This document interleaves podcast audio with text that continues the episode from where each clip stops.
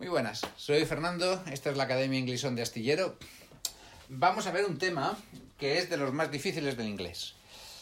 Explicado, no lo parece, pero sin embargo luego mi experiencia, en veintitantos años, es que a todo el mundo le cuesta mucho hacer esto, de todas las edades, siempre. ¿Mm? Una vez que lo aprendes, que lo has interiorizado, dices, pero ¿cómo me ha podido costar tanto? Pero mientras tanto, puff. Estoy hablando de interrogar y de negar. Hacer las frases en interrogativa y en negativa. En todos los tiempos. Eso es importante. Quizás eso sea uno de los motivos por lo que le cuesta tanto a la gente. Que primeramente os enseñan a interrogar y negar con el verbo to be. Y os creéis que así es. Porque como en español solo hay una manera de interrogar y negar, cuando veis la primera manera en inglés, decís, pues ya está, así se hace. Pero luego tenéis que borrar eso y ver que no, que es que en inglés hay otra manera. Y después tenéis que ver que es a veces esta y a veces otra. ¿Mm? Bien, vamos a ver. Voy a dividir la pizarra en dos. Esto es importante. Pensad en dos. Porque en inglés hay dos maneras de interrogar y negar. La gente falla porque coge y se lanza y hace una. Pero no, en inglés hay dos maneras. Y antes de hacer una pregunta y una o una negación, tenéis que pensar, ¿cuál de las dos maneras es? Bien. La primera manera es para to be y sus amigos.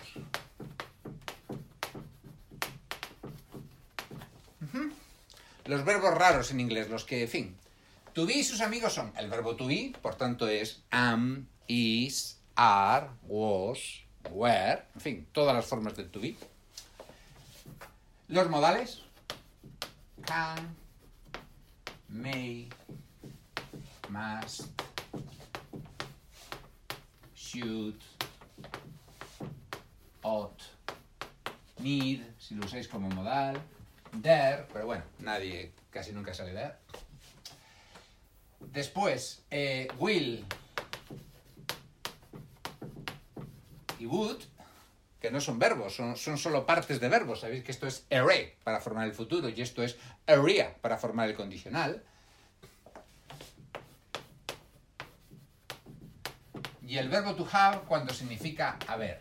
Atención cuando significa haber. ¿eh? Ya veremos otro vídeo sobre have got. ¿eh? Después de este seguramente lo haré. Puesto que ha surgido el tema. Cuando significa haber. Bueno, pues estos son to be y sus amigos y lo hacen de una manera. Y luego, los otros, el otro grupo son todos los demás. Es decir, que aquí van a estar el 99,99% ,99 de los verbos ingleses. Bien, pues, ¿cómo lo hacen tu y sus amigos? Pues tu y sus amigos, para preguntar, lo que hacen es dar la vuelta. Lo de siempre, ¿no? We are, en pregunta, nosotros somos, es are we. Y todos los demás lo que hacen es poner al principio de la frase do, does o did. Uh -huh. Los ingleses nos han inventado esto. Esto no existe en inglés. Y esa es la base de todo el problema. Esto es lo que lo hace todo difícil. Esto y que sus tonos de voces son muy, muy planos. Nosotros para interrogar solamente tenemos que cambiar el tono de voz. ¿Te vas al cine? Te vas al cine. ¿Veis? Para preguntar solo tenemos que poner signo de interrogación delante y signo de interrogación detrás. Y ya está. En inglés es súper complicado. Pero se entiende mejor sabiendo que ellos no tienen esto. O mejor dicho, sí lo tienen, pero lo tienen de otra forma. Mirad. Sabéis que en inglés el orden de las frases es fijo, lo he dicho en otros vídeos. Es sujeto, verbo, objeto indirecto, objeto directo. ¿No? Eso es así, siempre es así. Bien. Eh, entonces, si dan la vuelta, en este caso, lo que están haciendo es diciéndote al principio de la frase que es pregunta. Nosotros necesitamos saber si una frase es pregunta desde el principio, no, no al final, cuando nos ponen el signo de interrogación al final. No, lo necesitamos, sabemos hacer desde el principio. Y nos dicen que es pregunta desde el principio si aparece primeramente el verbo y después el sujeto. Decimos, uy, qué raro, primeramente el verbo. Ah, ya sé que es pregunta. O también sabemos que es frase de, que es una frase interrogativa desde el principio si vemos que al principio de la frase hay do o das o did. O, ese es el tercer medio, si la frase empieza por algo que dice que es una palabra que es interrogativa. Who, where, ¿la veis? Que estas estéis acostumbrados que siempre estén al principio. Por eso, porque te están diciendo que es pregunta. Luego notáis, te, como no tienen esta solución sencilla, tienen tres soluciones complicadas, que son cambiar el orden de la frase, poner do, das, did al principio, o hacer que la frase obligatoriamente empiece por algo interrogativo. Una, una palabra que nos dice que es interrogativa. De forma que al final, do, das y did, lo que son es el signo de interrogación. Sí lo tienen, pero lo tienen... ¡buah! ¡Qué mal! ¿eh? Es el signo de interrogación. Por eso no se traduce. Tú dices...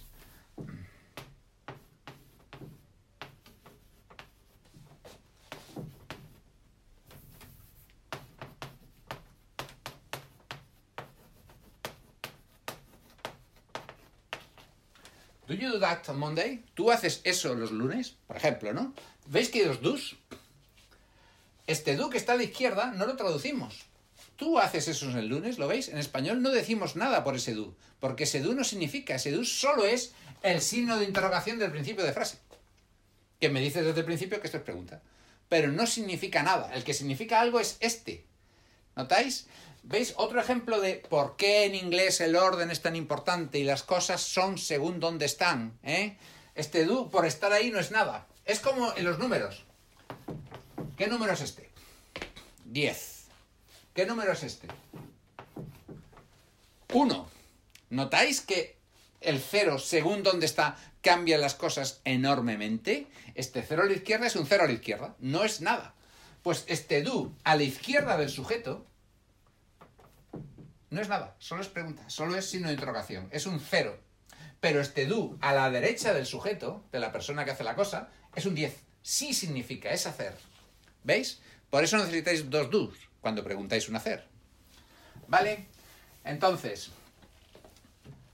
dos formas de preguntar. Si son to be y sus amigos, que son todos los verbos raros que estudiáis con algo, tenéis que dar la vuelta. Poner primeramente el sujeto y después el verbo. Si son todos los demás, pues pones do, das o did. Pones do si es, estás hablando en presente. Das si estás hablando en presente y en tercera persona. He, she o it. ¿Os acordáis que son los que llevan la S? Y did si estás hablando en pasado. No es de extrañar, os habéis estudiado la lista de verbos regulares. Dice do, did, done. ¿Lo veis? Es el verbo to do. En presente es do, das con tercera persona y el pasado did. ¿Bien? Y, finalmente, sabéis que los ingleses no repiten. Todo se dice una vez. ¿eh? Ya está. No solo en este caso, ¿eh? sino en todo el idioma. Así que, si tú pones, ¿qué hiciste? ¿Hiciste esto el lunes? Por ejemplo, ¿tú hiciste esto el lunes? En afirmativa sería, tú hiciste esto el lunes. ¿Veis? Hiciste. Pero si lo vais a preguntar, como es pregunta, tendré, es, es, pregunta y, es, y no es to sus amigos, sino es un verbo normal y corriente, tendréis que poner o do, o das o did. Como es pasado, hay que poner did. Pero, como habéis puesto did y los ingleses no repiten, este verbo de aquí ya no va en pasado, ya va en presente o en raíz. Porque ellos no repiten, ya lo habéis dicho aquí, ahí no. Igual que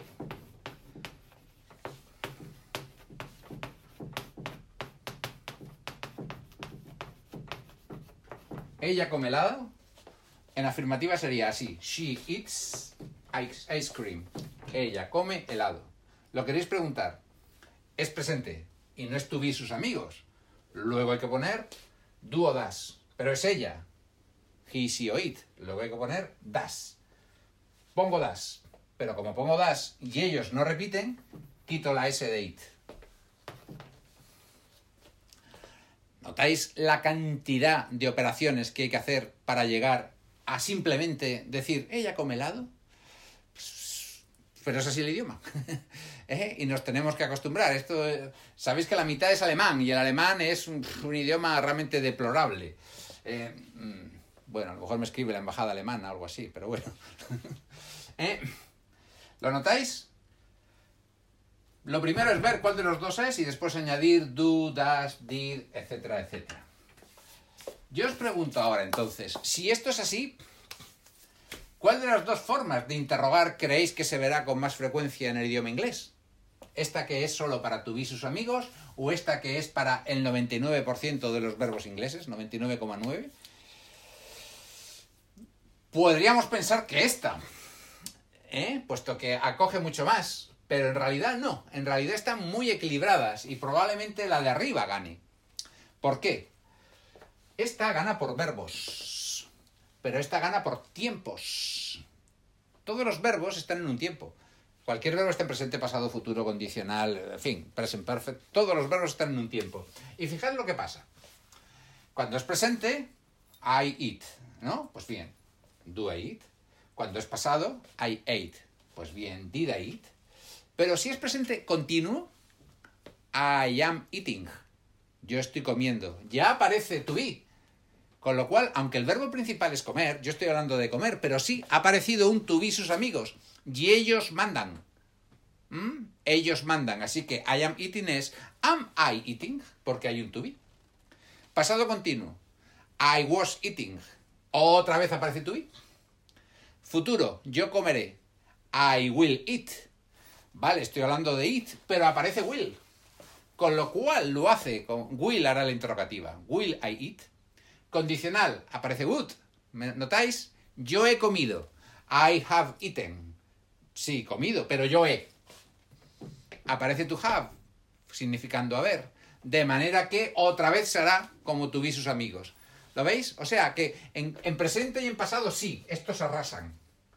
Estos arrasan. Pero en cuanto ya te vas a todos los demás tiempos, estos entran y al final equilibran totalmente la diferencia de, tiempos por su ventaja en... No, su diferencia de verbos por su ventaja en tiempos. Bien, vale. Eh, negar. Bueno, una vez que ya sabéis interrogar, negar es lo más fácil. Porque lo más difícil es comprender que hay dos formas y lo de dudas, did, etcétera, etcétera. Ya negar es estos lo que hacen es añadir not al final. ¿eh? Eh,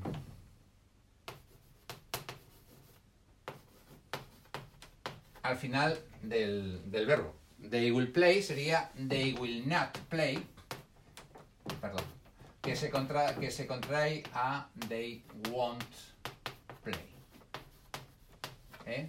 Will not tiene una contracción especial, porque claro, si siguiéramos las reglas normales, sería hacer willn't. Y willn't cuesta muchísimo decir, entonces lo contrae a want. Pero se nota, ¿veis que se casa will con not y tienen a want? ¿Veis que tiene parte de los dos padres? Uh -huh. Pues es eso, es añadir not, ¿eh? They are mm, happy. Sería they are not happy, que se contrae a they, they aren't happy. Esta contracción es el not, ¿veis? El not lo he pegado con el are y he quitado la o y ese, el apóstrofo dice que me he quitado la o. O sea, siempre que tenéis este símbolo arriba significa que hay una palabra, que te, una letra que te estás comiendo. Así que they are se queda en they aren't. ¿eh? Ojo, es muy fácil que la gente eh, tenga este fallo.